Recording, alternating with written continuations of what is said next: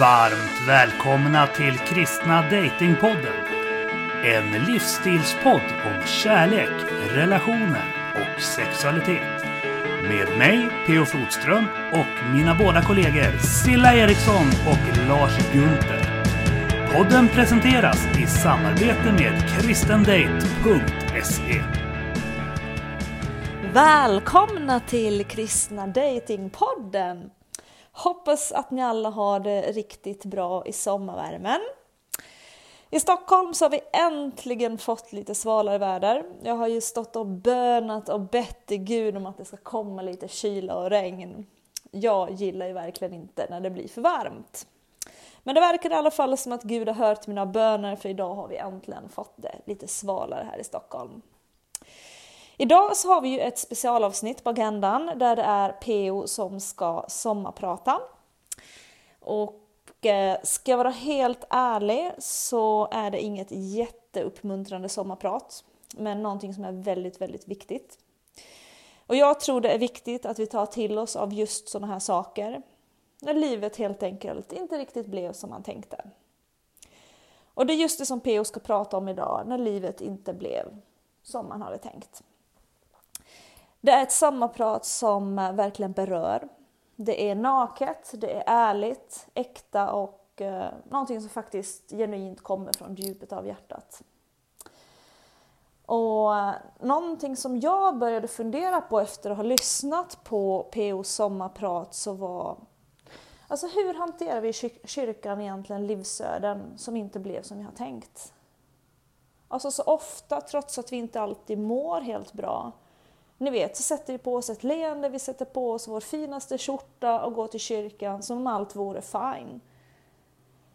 Är det så att vi i kyrkan är så otroligt rädda för att visa vårt inre? Att vi liksom, ni vet, lägger på en massa lager så att människor inte ska se hur vi innerst inne mår. Vi vill så gärna liksom visa upp en välpolerad bild av oss själva och våra liv. Så många liksom jagar likes och bekräftelse av människor. Och många är så otroligt upptagna med att liksom tävla och kämpa och försöka bevisa någonting för någon som har slutat titta för länge sedan. Vi köper saker vi inte behöver för att imponera på människor som inte bryr sig för pengar vi inte har. Och ett faktum är ju att verkligheten väldigt, väldigt sällan är som på Instagram.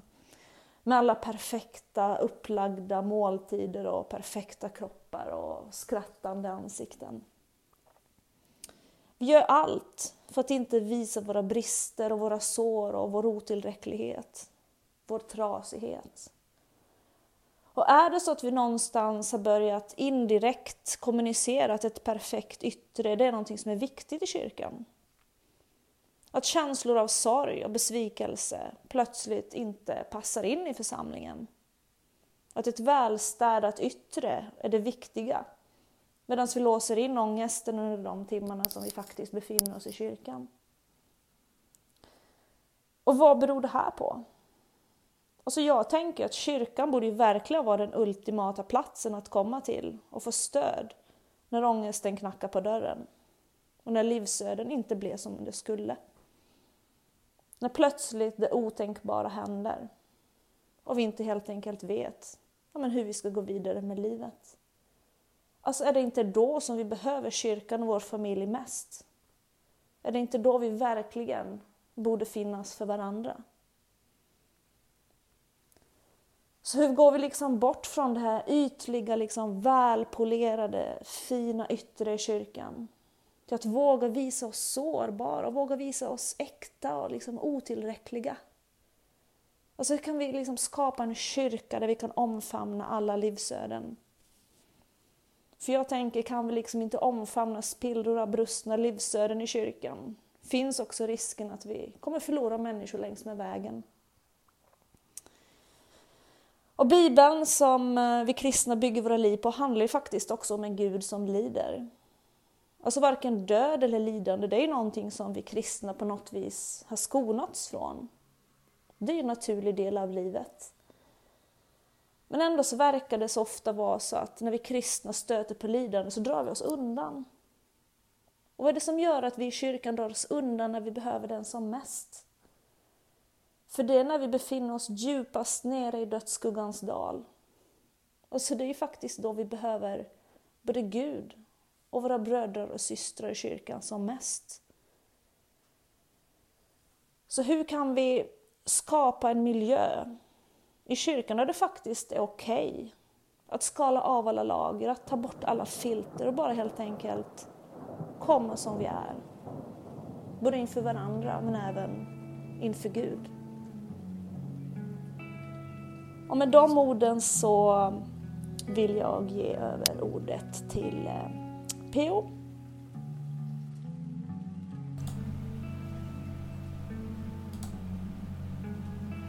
Tjaba! Hur är läget? Ja, hur är egentligen läget? Handen på hjärtat så är det inte alls bra just nu. Jag vet att en del av våra lyssnare tycker det är jobbigt när jag blottar för mycket av min privata sorg i podden. Då vi av naturliga skäl väljer att fortsätta lyssna på sådant som roar oss och sånt som gör oss glada. Medan vi ofta har nog med vårt eget och därför värjer oss och kan känna att vi står obehag inför det som är jobbigt.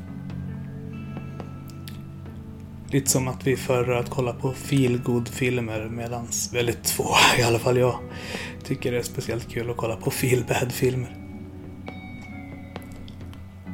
Samtidigt eh, så skrev min pastor Andreas Skogholm ett inlägg för någon vecka sedan som i alla fall träffade mig i rätt i hjärtat. Dels för att det angår mig direkt, men framförallt för att han lyckades naila något som jag tjatat om på varenda intervju jag varit på sedan jag började söka pastortjänster efter åren på församlingsledarakademin. Eh, jag tog även upp det här då jag och Silla blev intervjuade av Josefin Lilja i den kristna nyhetstidningen Dagen. Och känner därför att jag måste leva som jag lär och dela med mig öppet även av det som skaver. Andreas budskap var i korta drag att han ställde frågan om hur vi bryter ner de masker vi bär på i församlingarna runt om i Sverige. Han eh, noterar att eh, de allra flesta som besöker kyrkan nog mår ganska bra och därför inte behöver bära några masker. I varje fall inte sådana som förändrar hela utseendet utan snarare kanske är mer av som lite foundation, mascara, eyeliner, läppstift. Ja men, ni fattar. Lite upputsad fasad, men inte en heltäckande mask. Andreas upplever liksom jag att det är när vi mår dåligt vi känner behovet av att dra på oss den där heltäckande leende masken.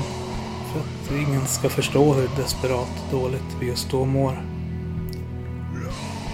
Han eh, ställer sig frågan vad som bidragit till detta beteende och landar i att han ser en osäkerhet och ovilja att visa sig svag inför andra. Ja, han drar det till och med så långt att han menar att det i förlängningen handlar om att vi är rädda för vår egna brustna mänskliga natur. Flera vänner utanför kyrkan säger att de upplever ungefär samma sak det inte kan passa in i församlingen då de upplever att vi kristna är så glada hela tiden. Och därför inte vill ta med sig sin ångestfyllda natur och så att säga skita ner i våra välstädade andliga vardagsrum. I mitt arbete på Bibeln idag med kampanjen Här för att stanna har även det här kommit upp riskfaktorn med att vi förlorar våra tonåringar ifall vi är oförmögna att ge dem ett språk när livet smärtar och skaver. Jag tänker därför nu berätta om hur riktigt dåligt jag mår. Trots att det riskerar att göra en del av er obekväma. Skälet är att min förhoppning är att ifall jag som apologet, som ägnar en stor del av min sändning till att försvara och förklara det hopp som bär oss, ändå kan visa upp min egen hopplöshet, så kanske det kan hjälpa även dig som lyssnar på Kristna Datingpodden att kunna vila i Guds nåd även när hjärtat brister och tårarna inte vill ta slut.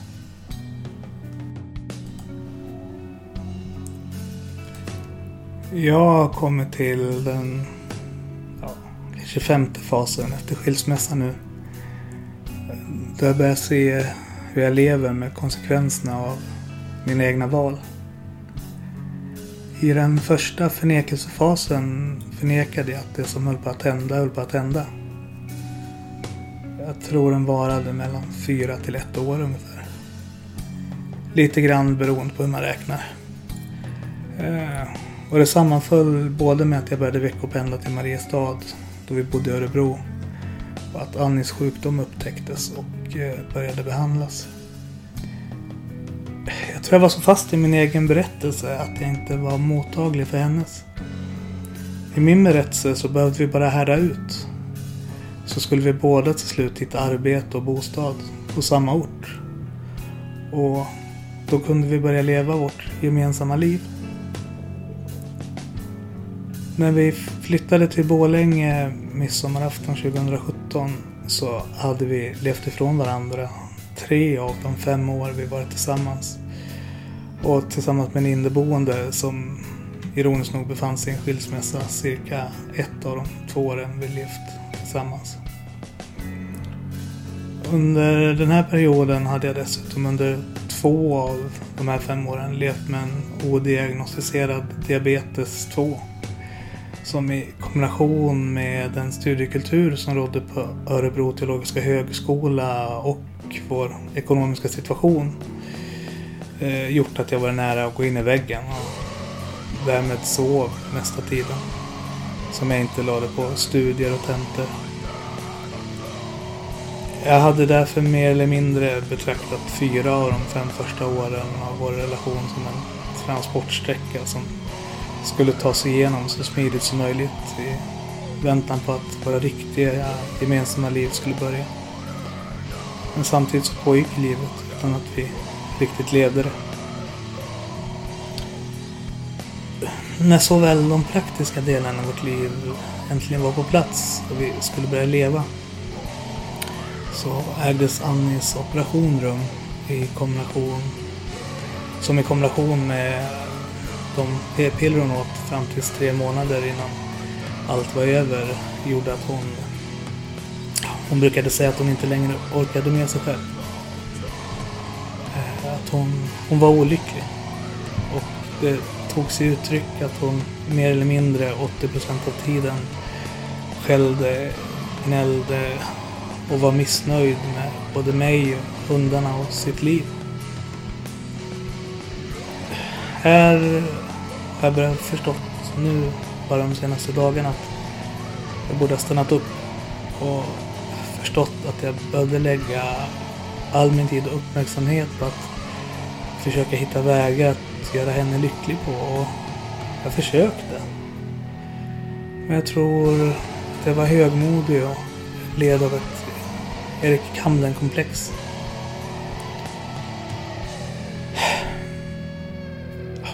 Så när min bästa vän i alla fall försökte ta livet av sig fick han flytta in hos oss så att jag kunde finnas närvarande och stödja honom i processen ut ur mörkret tillbaka till livet. Såklart inget fel med det, men jag börjar nu förstå att jag inte förstod mina egna begränsningar. Och att det val jag gjorde gav de konsekvenser som jag nu tvingas leva i. Jag har alltid varit lite ja, nedlåtande, vet jag inte om det är rätt ord, men eh, jag har haft lite svårt för de par som försvinner från sina vänner då det knyter tvåsamhetsbanden. Jag har alltid känt att det måste finnas andra sätt att vara par på än att enbart umgås med två, tre andra par över parmiddagar. Typ en till två gånger i månaden. Jag har ingenting emot parmiddagar men jag har alltid trott att det går att bygga öppna hem där även singlar kan känna sig som en naturlig och självklar del av familjen och på sätt och vis tror jag nog fortfarande det. Men jag börjar inse att jag och Annie där och då hade behövt lägga den tiden på att bygga upp varandra och vår relation. Och att jag därför i praktiken svek henne. Då hon tvingades konkurrera om min uppmärksamhet. Med vänner som av olika anledningar mådde dåligt.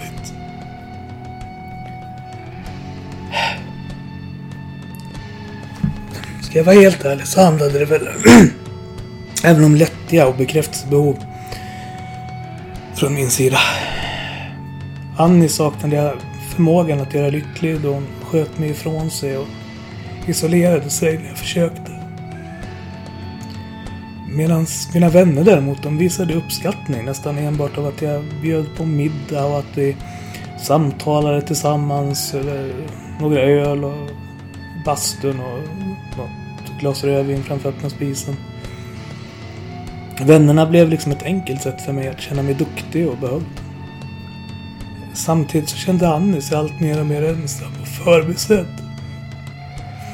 Och hon hanterade den känslan genom att vara utåtagerande och nedlåtande mot mig.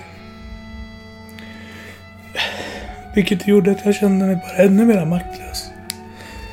Och jag blev ännu mer beroende av den här lätta bekräftelsen från vänner som behövde tala ut om sina liv.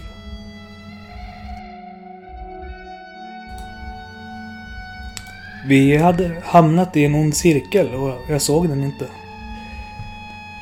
Utan jag hade gått i baklås på att allt skulle bli bra så snart Annie blev frisk från Gravis sjukdom.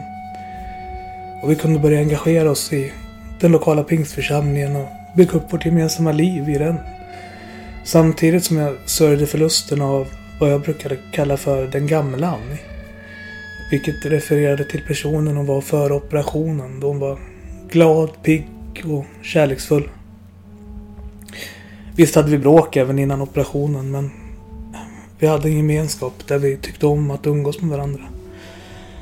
Något som försvann, inte helt men till stor del efter operationen. Då hon alltmer började se ner på mig och var missnöjd med allt jag gjorde och hur jag gjorde det framförallt. Den andra fasen, chockfasen, påbörjades sommaren 2019. Annie hade då på försommaren slutat med p-pillren och allt såg helt plötsligt ut att bli bättre. För första gången på många år började hon både umgås och skratta tillsammans med mig och mina vänner. Och hon visade mig ett sexuellt intresse då vi var ensamma för första gången på flera år. Här hade allt kunnat vända. Men det gjorde det inte. Det var här allt tog slut. Och Annie berättade att hon det senaste halvåret sedan den nyårsaftonen när 2018 blev 2019 hade börjat känna sig allt mer tveksam till om hon ville ha mig som far till sina barn. Jag blev chockad och desperat. Och försökte göra allt för att behålla henne. Men desto mer jag försökte, desto argare blev hon. Och hon började idealisera min inneboende, han jag berättade om självmordsförsök till i bagage och många, mångårig depression. Samtidigt så demoniserade hon mig. Och helt plötsligt, istället för att dra sig undan till sitt kontor, drog hon sig nu undan till hans rum. Kontrasten sårade mig för den gamla Annie som jag längtat efter så länge var tillbaka. Men hon lade all sin älskvärdhet på min bästa kompis. Medan hon nedvärderade och förnedrade mig inför både vänner och familj. Samtidigt som min kompis inte riktigt förstod vad som hände utan mest skällde på mig över att han inte tyckte att jag försökte tillräckligt bra och det var inte förrän långt senare som han upptäckte ens hur hon behandlade mig i relation till honom. Den tredje fasen var en form av acceptans. Två, ja, två, en eller två dagar före julafton så gav jag upp.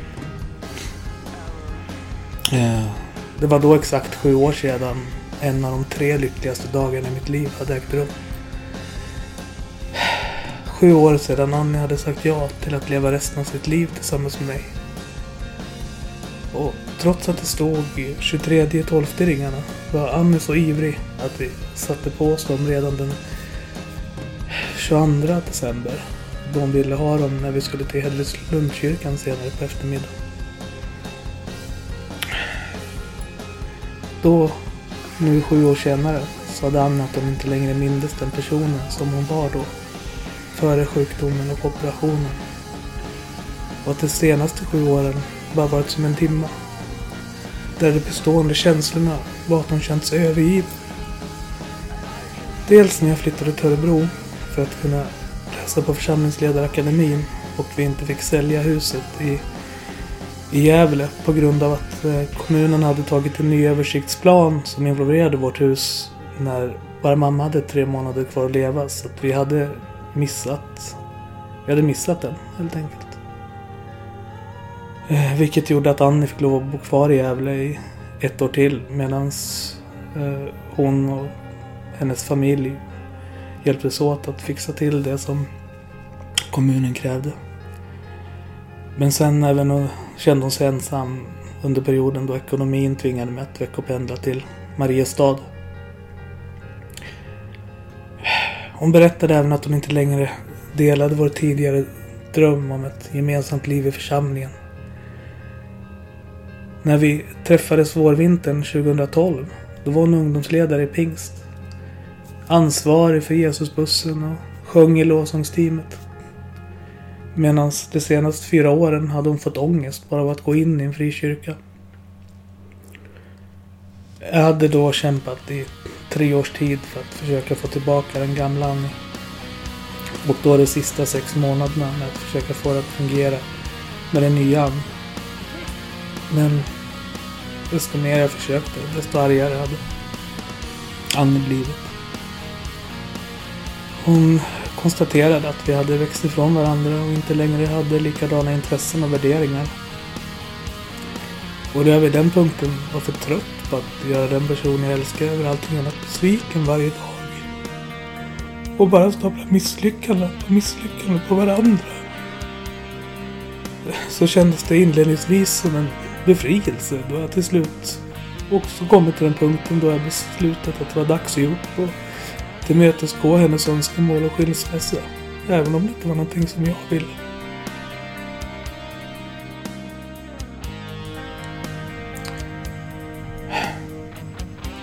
Sedan kom sorgen. Jag grät och har fortsätter gråta i princip varje dag sedan julhelgen. Julen då allt var över. Vissa dagar har varit bättre än andra. Eh, framförallt kanske för att jag genom Olof Brandt och Ray Baker på Bibeln idag fått möjligheten att ägna 20% av året i rollen som verksamhetsutvecklare med fokus på mina hjärtefrågor inom församlingsrörelsen. Eh, förhoppningsvis, ifall vi inte har misslyckats helt, så har många av de som lyssnar på Kristna Datingpodden även hört talas om kampanjen Här för att stanna. Där eh, jag och Olof mäter framgångsfaktorer inom församlingsrörelsen och vilka utmaningar som finns för att ungdomar ska, som växer upp eh, hos oss ska känna att de får de verktyg de behöver både emotionellt, kognitivt och socialt för att känna att ja, de är här för att stanna. Den kristna tron bär även upp i vuxen ålder. Även deltagit i Vilberforsakademin vars tre helger var, har varit vårens få höjdpunkter. Eh, men ja, nu är jag alltså här. I det jag antar de kallar för bearbetningsfasen. Där jag börjar se vilka misstag jag gjort under vårt äktenskap och vilka väl, vägval som förde oss till den punkt vi är idag. Vilka bråk som skapade ärrvävnader på våra hjärtan att det till slut hos den ena av oss blivit så hårt att ingen kärlek längre rymdes i det för den andra. Så nu sitter jag här och börjar inse att jag lever med konsekvenserna av mina egna val. Och att det inte alltid finns några andra chanser. Ibland när något går sönder så går det inte längre att laga. Hur mycket den ena parten än älskar den andra. Kvar finns minnen av ett nu förlorat liv. Ögonblick av genuin lycka och värme. Drömmar och hopp om ett gemensamt liv som inte längre finns. Bilder i mitt inre som jag nu får bära med mig genom livet själv. Då den enda andra som var med när de skapades säger att de bleknat bort och inte längre finns. Så om det är någonting som jag vill skicka med till dig som lyssnar idag så är det nog att tänka på att eh, välja dina ord noga.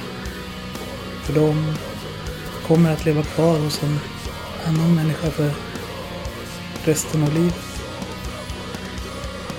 Och ibland så går det inte att ta tillbaka någonting av det sagt. Utan saker staplas på, på hög och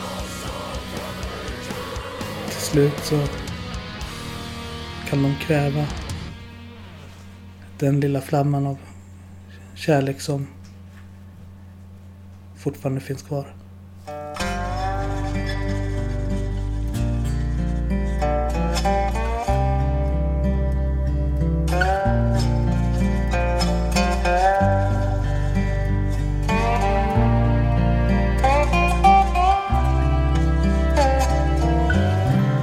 Det enda som bär när allting annat vacklar. Det är Guds nåd och hans barmhärtighet.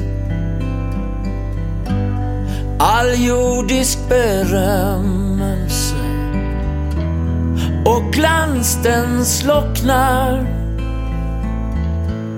när sist jag står hos Gud i härlighet. Ja, det där med att kunna vara ledsen. Att verkligen visa sitt inre för andra och öppna upp sig som vi säger. Det är ju inte alltid enkelt. Ibland verkar det vara helt omöjligt. Mitt namn är Andreas Skogholm och jag får idag göra ett litet gästinlägg i den här podden. Till vardags arbetar jag som pastor i Borlänge pingstförsamling och jag är själv uppvuxen i en pingstförsamling, en annan. Och så har jag arbetat i två olika EFK-församlingar. Så jag har varit med i församlingssammanhang ett tag, jag är 39 år. Och jag tänker ta lite språng utifrån det som vi har hört innan här i podden idag. Ifrån Galaterbrevet 6 och 2 där det står att vi ska bära varandras bördor. Och då har jag tänkt på hur, hur gör vi det? Hur kan vi våga bära varandras bördor? När vi går till församlingen, om man nu tänker församlingsmiljö, och de allra flesta av oss, och så kanske vi mår dåligt, och då, då, väljer vi då att sätta på oss de här maskerna, maskera oss, och så låtsas vi och le istället. PO är ju bara ett exempel. Jag tror att det är lika vanligt som det finns människor. Alltså, alla människor tror, tror jag, kanske inte alla, det finns ju alltid härliga undantag, men har valt att le och säga bra på frågan hur är det?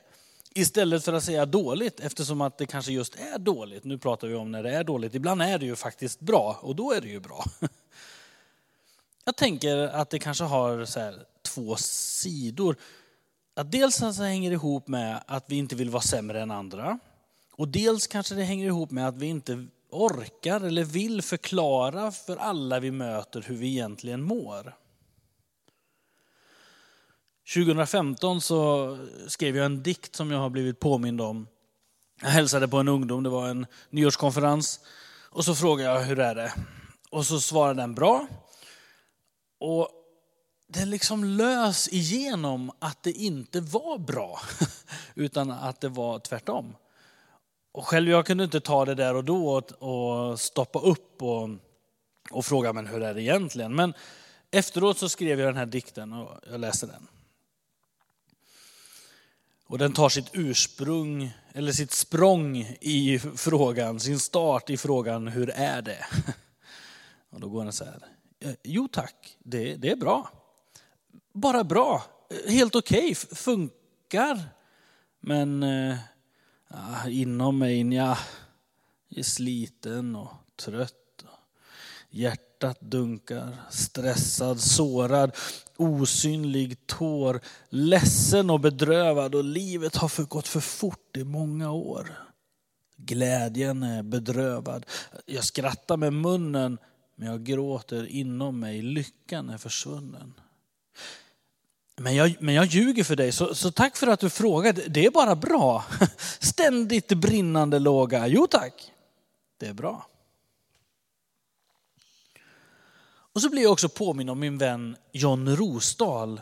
Han dog 83 år gammal nu för ett gäng år sedan.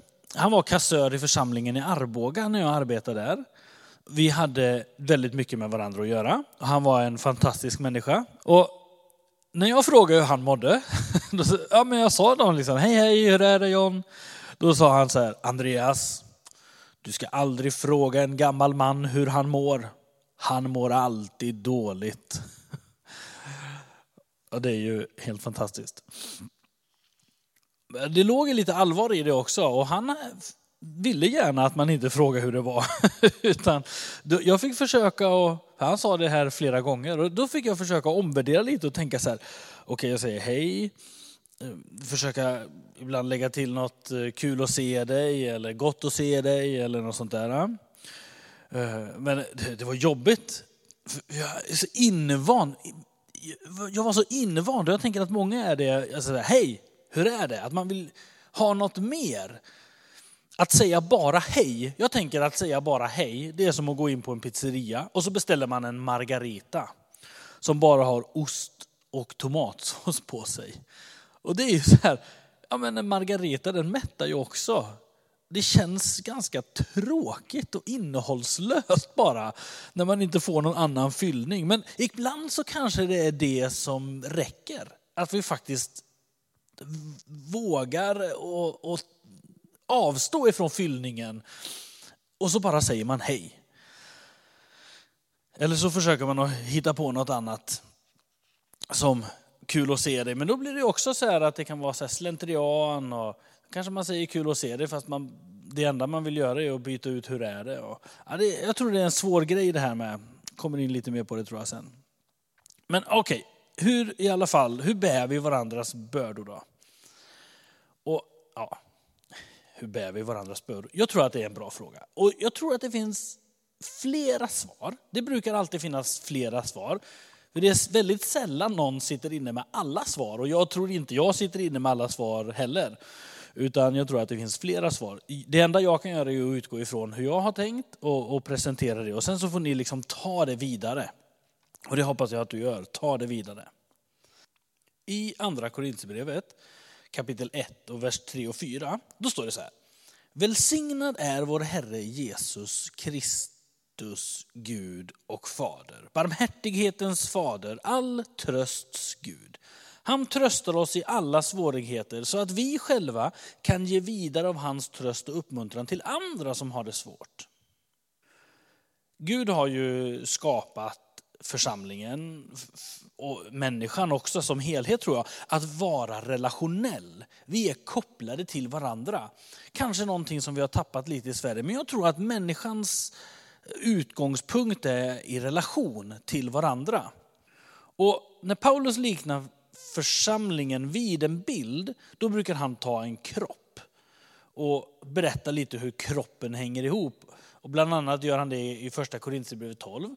Och i vers 26 då säger han så här, om en del av kroppen får lida, då lider också alla andra. Om en del av kroppen blir ärad, då gläds också alla andra. Okej, men det, det är ju på två olika håll, tänker jag lite.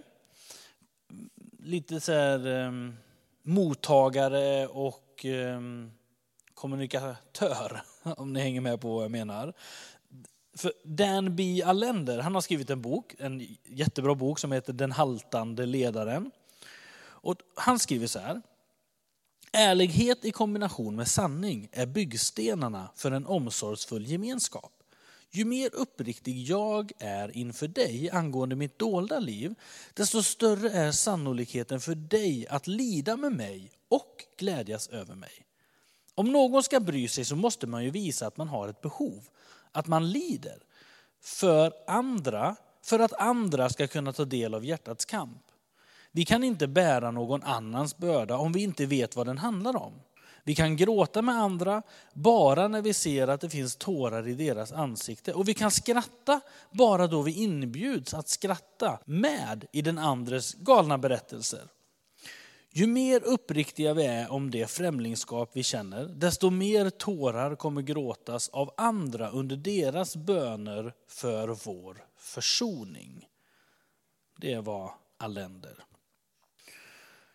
Jag tror att vi som grund behöver jobba på ett klimat i den närheten vi befinner oss i. Och pratar vi i en församling så behöver man jobba på ett klimat i församlingen där man inte bara vet om, utan också talar om att vi inte är perfekta människor.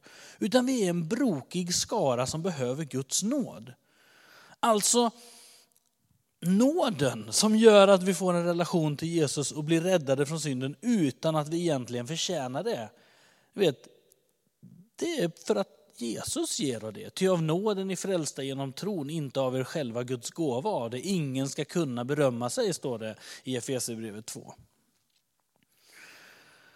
Och, och här är det ju den här dubbelheten att om någon ska kunna bära någon annan och uppmuntra någon annan, då behöver ju den som mår dåligt och behöver bli buren berätta. Så det, det, är alltid från två håll. En behöver berätta och den andra behöver vara beredd att uppmuntra. Och här är det ju inte fel, tänker jag, när man mår dåligt inom ett visst område. Så, säg till exempel Pio då, som, som går igenom, eller har gått igenom en skilsmässa nu och han har berättat om alla de här stadierna. Att söka någon i församlingen som man vet har gått igenom en liknande grej för flera år sedan och som kanske då har kommit längre i sin bearbetning. Att få sitta ner och prata, berätta sin version men också höra dennes version. Det tror jag hänger ihop med hur vi kan hjälpas åt och bära varandras bördor. Och, och då, där är det ju en dubbelhet. Dels är det en som behöver då berätta. Jag mår skitdåligt för jag har gått igenom en skilsmässa. Eller håller på att gå igenom en skilsmässa eller vad det nu är. Plus att det då måste vara en, finnas en mottagare som öppet i församlingen inser att människor är eh, en brokig skara samling och ofta ibland, ofta ibland, men ibland är trasiga. Och att då också orka lyssna. Och då till det här ordet i andra Korinthierbrevet, då när, när vi har gått igenom någonting och vi har upplevt tröst och vi har upplevt att Gud har varit med oss i den processen säkert, ja men då kan vi ge vidare av hans tröst och uppmuntran till andra. Och det är ju på något sätt cirkeln, att det går hela tiden framåt. Att den som mår dåligt kanske hämtade sin kraft ifrån någon annan som mådde dåligt, som hämtade sin kraft ifrån någon annan som mådde dåligt och så vidare. Och så hjälper vi varandra och lyfter varandra i församlingen. Sen tänker jag att det inte är helt dumt heller hur, man, hur vi hälsar, att man tänker på det. Att vi inte använder de här utslitna hälsningsfraserna utan att mena det.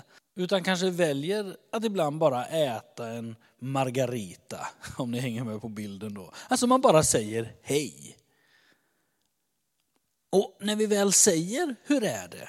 Ja men att verkligen göra det med ett ärligt lyssnande hjärta, vara beredd att lyssna på svaret.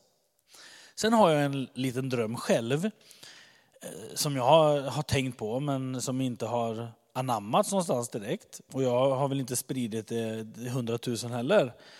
Men tänk om man kunde gå till en församling och så är det någon som säger hej hej, vad kul att se dig. Hur är det? Och så mår man dåligt och så kan man bara säga det är dåligt. Och så kommer det ingen följdfråga utan människan som frågar kan bara nicka liksom och konstatera, okej okay, det är dåligt. Och då vet man om att den där människan den kommer be minst en bön för mig och vara med mig och bära andligt. Och jag vet att om jag berättar, vill berätta för den människan varför jag mår dåligt, då får jag det. Men att det liksom inte kommer någon följdfråga. Utan man får säga att det, det är dåligt och så lämnar man det. Och så är det ingen som försöker fixa det på det sättet. Utan då får man öppna upp sig själv då för att fixa det. För vi människor är ju sådana oftast att vi vill, vi vill fixa vad det är som är dåligt. Okej, du mår dåligt, då måste jag fixa så du mår bra. Men ibland så tror jag vi människor behöver må dåligt en liten stund.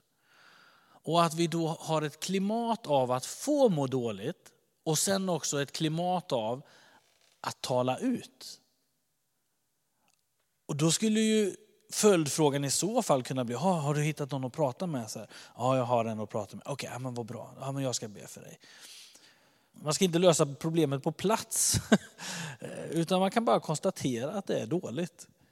Likväl som någon säger bra, då konstaterar man ju det, att det är bra. Det kommer ingen följdfråga på, jaha, men varför är det bra? Utan då, det är ju bara bra. Tänk om det skulle kunna vara så när det också var dåligt. Ja, det är någonting som jag har tänkt på. Jag vet inte om det är möjligt, men det är bara en tanke i alla fall. Hur som helst så räcker det oftast med att man säger hej och tittar en person i ögonen och visar om jag menar det här hejet. Jag tycker det är fantastiskt att se dig. Därför säger jag hej till dig. Och, och, så går man vidare och sen så kanske man får prata lite senare sen eller om man inte gör det. Det kan ju vara, finnas många olika omständigheter i en församling och hur många man är i församlingen och hit och dit. Ja, jag har ju som sagt inte alla svar utan jag har några tankar som jag delar med mig av. Och för att skapa en församlingsmiljö dit människor vågar gå som sig själva alltså utan masker, då tror jag vi i församlingen behöver prata om det. Just att vi tillsammans hittar en väg och hjälper människor att komma som de är. Och att man verkligen får komma som de är.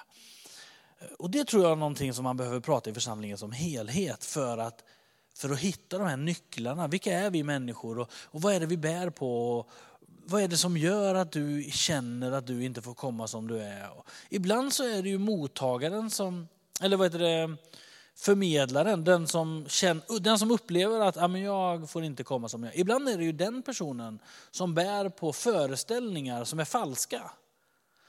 Och ibland är det de andra personerna som sänder ut sådana här signaler som att jag orkar inte med att folk mår dåligt. Må bara bra så blir det bra. Och det tror jag att vi tillsammans behöver våga samtala och prata om det öppet. För att komma vidare och kanske bryta lite av den kulturen som finns idag. För att träda in i något nytt. Liksom. Hur som helst så är ju alla välkomna till Jesus. Alltså vad du än bär på, vad du än har gjort, vad du än tänker så är du alltid välkommen till Jesus. Alltså hans nåd räcker ju till alla och, och mer därtill. Och jag tänker eftersom det är församlingens uppdrag att berätta och leva evangeliet, då tror jag vi borde jobba hårt för att gestalta den nåden i våra sammanhang och på våra samlingar. För att visa på att Jesus har nåd. Och då har vi, vi har nåd. Och det är någonting som jag tror vi alla personligen behöver föra fram i församlingen.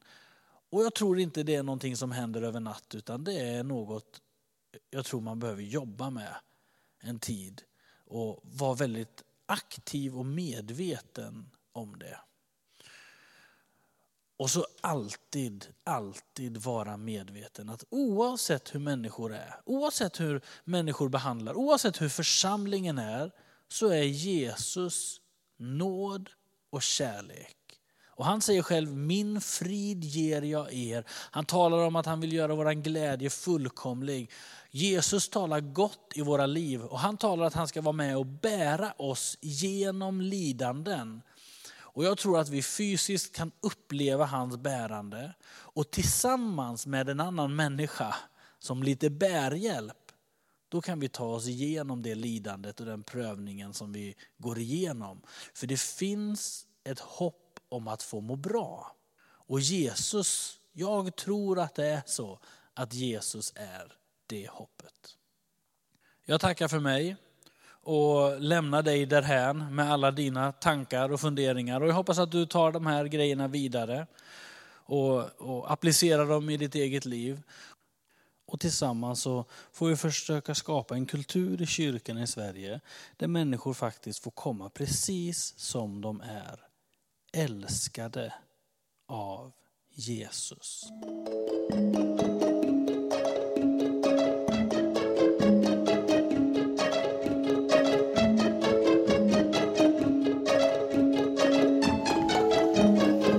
Vi människor kämpar ständigt med vilka vi ska vara och eh, hur vi ska vara i olika situationer.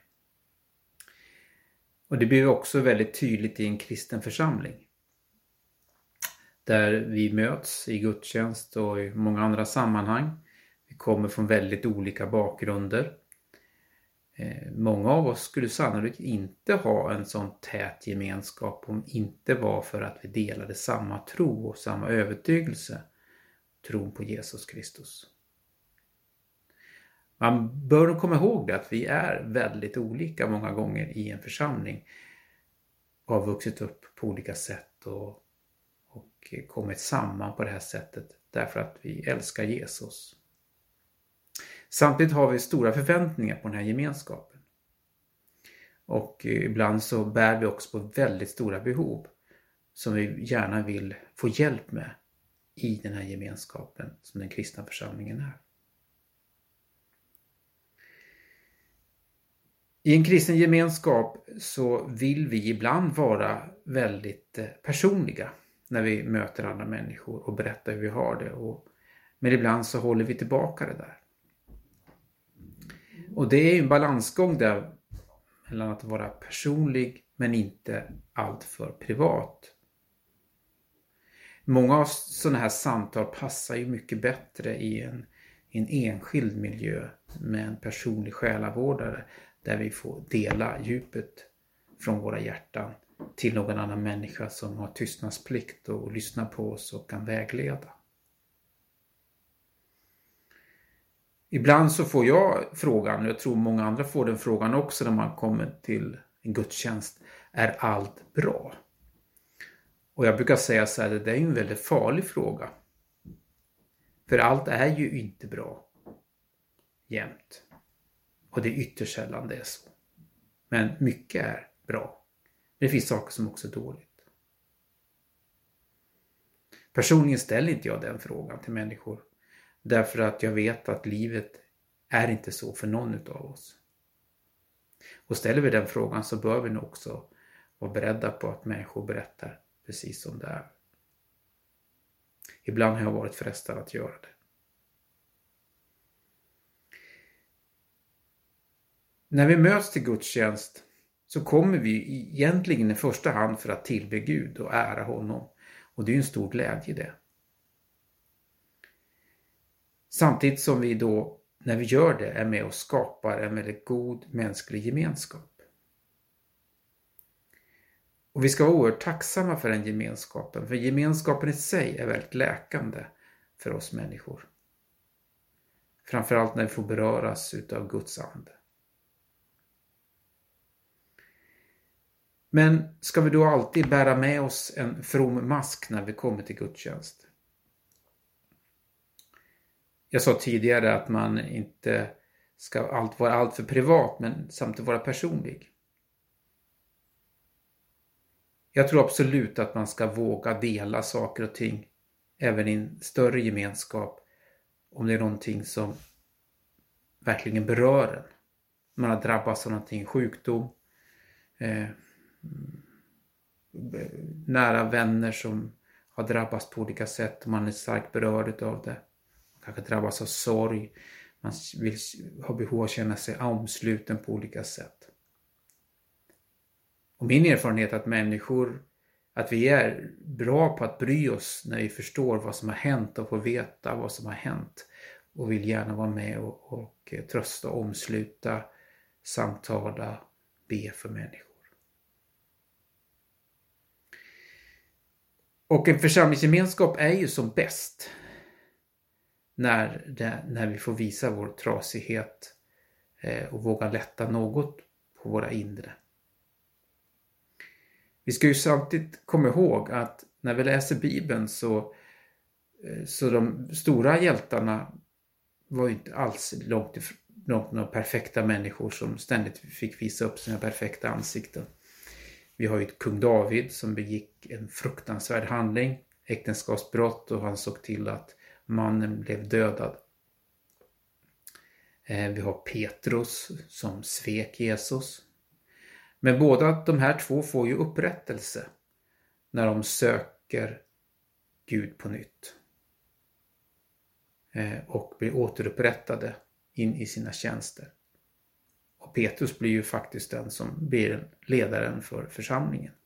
Trots att han var den som svek Jesus och förnekar att han kände honom. Och den typen utav tanke behöver bära med oss hela tiden när vi möts. Att ingen av oss är perfekt. Och att vi ska inte döma människor. Vi ska hela tiden tänka på att vi alla är nådens barn. För det är en god grund för en församlingsgemenskap.